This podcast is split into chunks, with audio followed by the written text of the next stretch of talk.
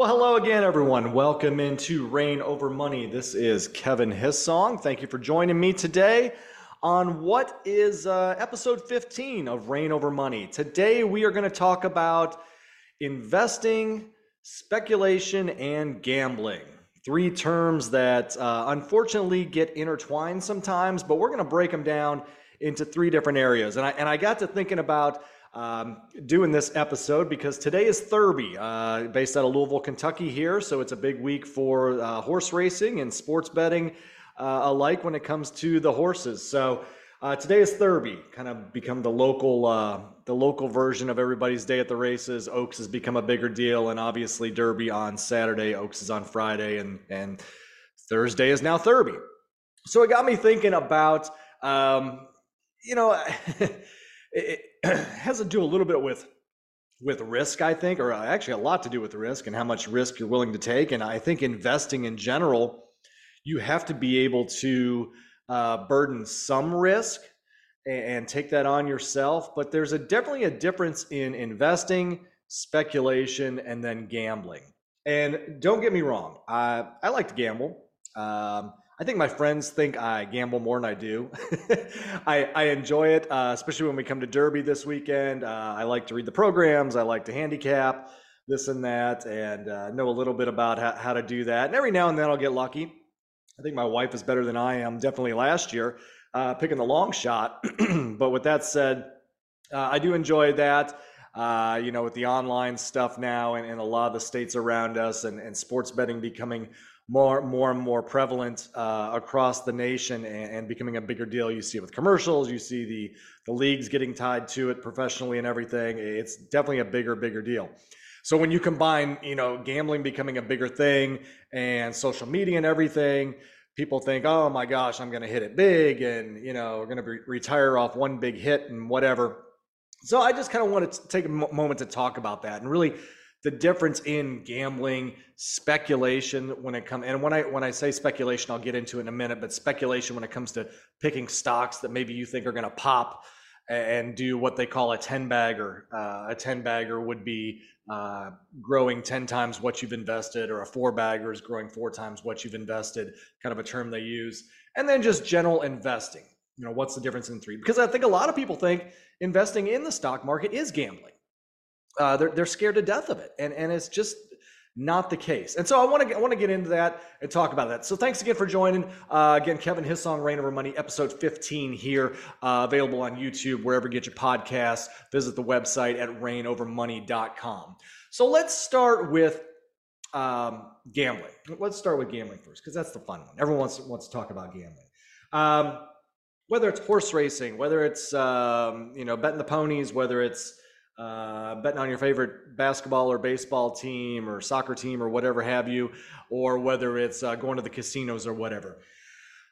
Uh, one thing I've learned over time, and, and I, you know, you read about this and hear about this with more and more people. The more money you have, the less you're willing to part with it, and it's definitely been the case. Uh, I probably used to gamble and be more speculative about things and take on more risk with less money that I had. And I wish somebody would have sat me down a long time ago and said that's not the way to go.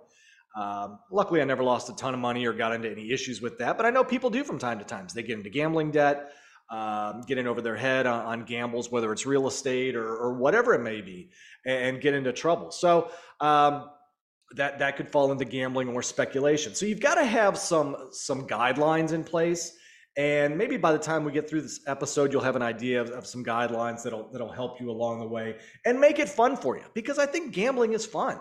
Uh, it, it's great to you know your horse to come in and win, or you pick three teams in a parlay and you get a nice payout or whatever it may be.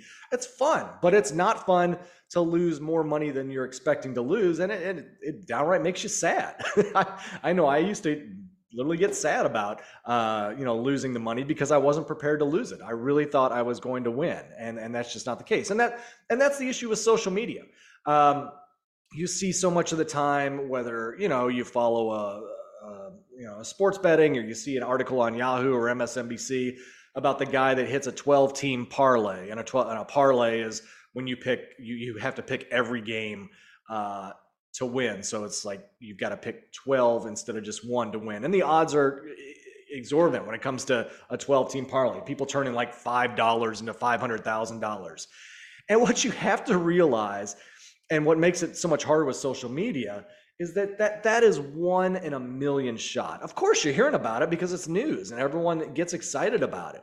But it is such a one in a million shot. So whether it's hitting a 12 team parlay or uh, what is it, e- Ethereum stock, you know, or Ethereum uh, coins, uh, Bitcoin, whatever it may be. Now, now uh, I will say Bitcoin. I'm going to talk about Bitcoin in a second here, but all the other ones. There's so many other, um, you know, electronic currencies out there and this and that that uh, everyone are kind of betting on because they have the potential to blow up, and and you know that's okay for a little bit of your money, and that's that's what you have to figure out is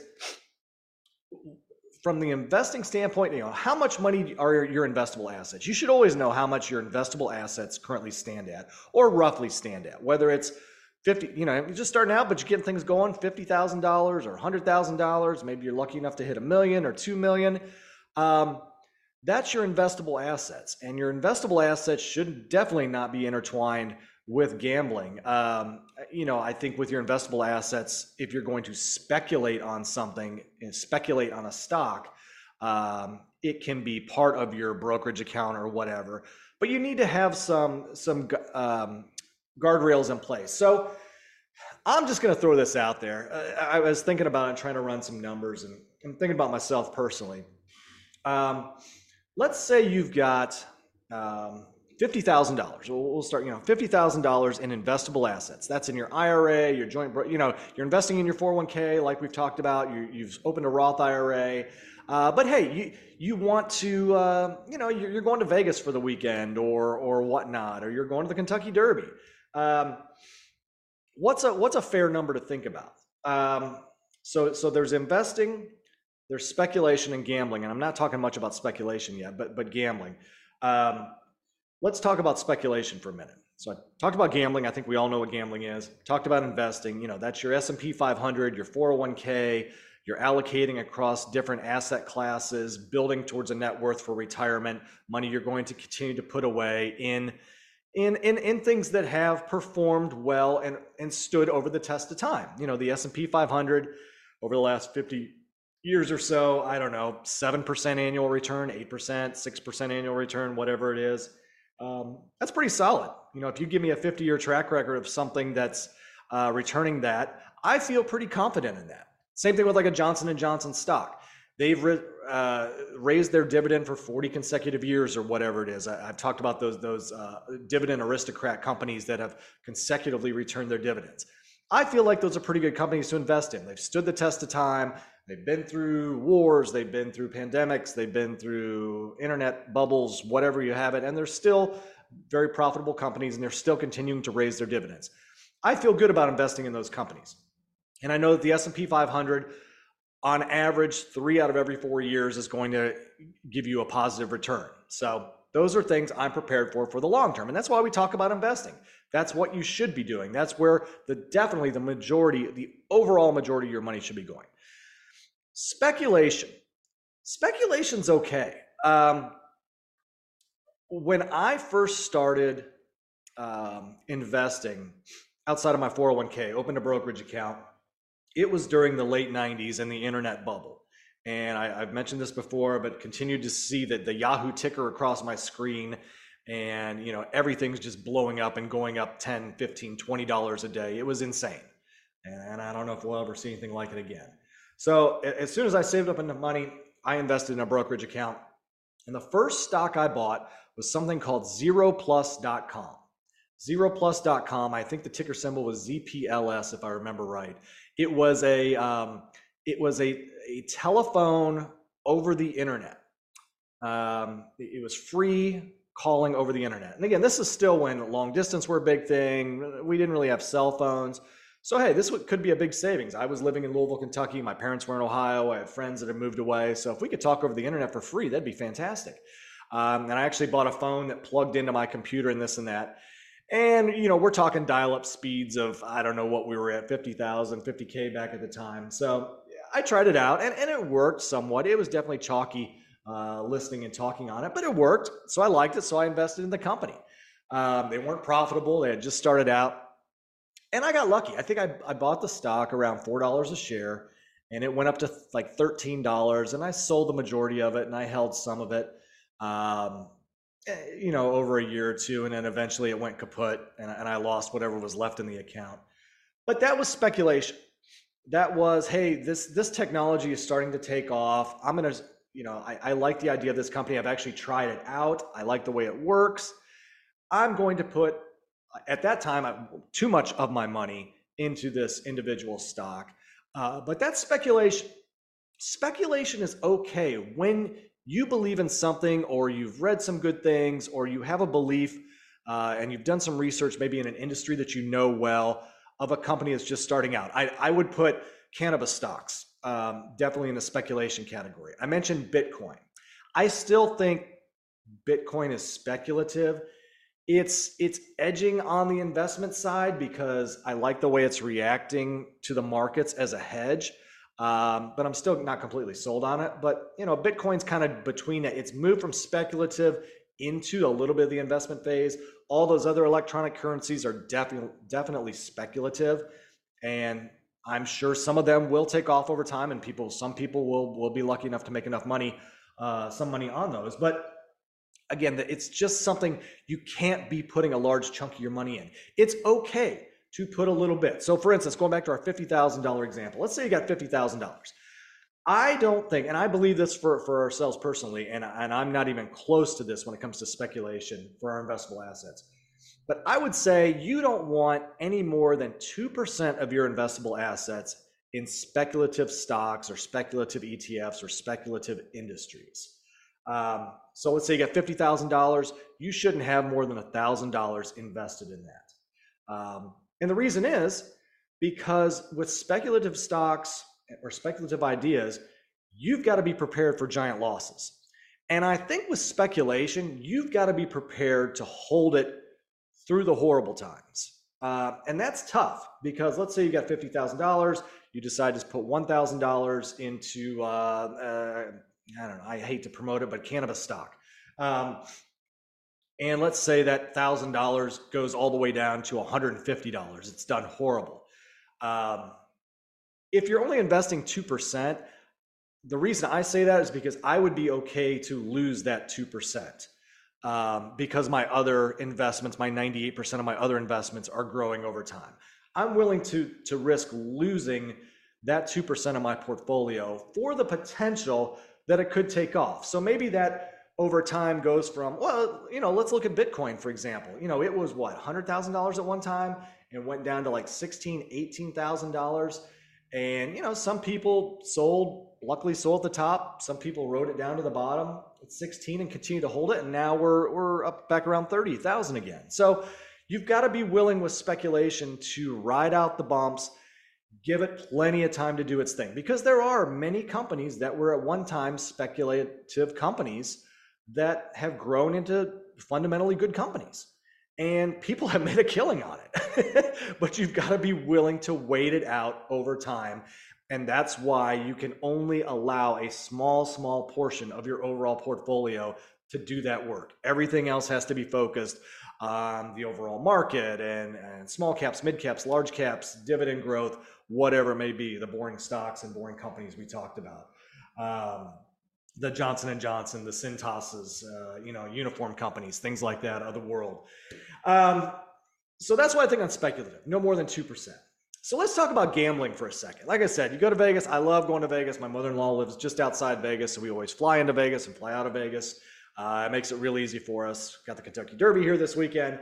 Um, if you like to gamble and if you want to gamble, I think it's okay to gamble, uh, but you've got to be prepared to lose. The problem with gambling versus speculation is speculation sometimes you may lose all your money sometimes you may just call it quits and say ah, i've held this thing for five years it's never going to do anything and instead of your thousand dollars you invested you've got 250 left you may take it out uh, investing as long as you're investing in good solid companies over the long term as the s&p has grown and grown over the years and shown us historically you're going to tend to make money in the market over the long haul the problem with gambling is it's an all or nothing, it seems like. Uh, you know, maybe you take $500 to Vegas and maybe you lose your first $200 and you say, hey, that's enough. I'm having bad luck. I'll walk away with 300. Good for you. I don't like to do that. uh, if I'm going to take $500 to gamble, I'm at least going to throw that money out there, try and hit something big. And if I don't hit it, hey, I planned on losing that money anyway, so it's gone. So gambling's kind of an all or nothing thing. You make a bet on a team, you make a, a $10 bet on a team in sports. If they win, you get $10 roughly. If they lose, you lose your money. You don't get a little bit of a return or a little bit of a loss. It's an all or nothing. That's why gambling's hard. And that's why you should not, never commit more money than you can afford to lose with that because gambling isn't all or nothing. Most of the time, you're going to lose a lot. Sometimes you're going to get lucky and hit, and then hopefully you're lucky enough to walk away from it. So I mentioned with, with speculation, I wouldn't do more than 2% of your investable assets. So if you got 50,000 speculative $1,000, if you got uh, if you got a million, no more, more no more speculation than say $20,000 in stocks or different investment ideas. Um, when it comes to gambling, I would slice that way down.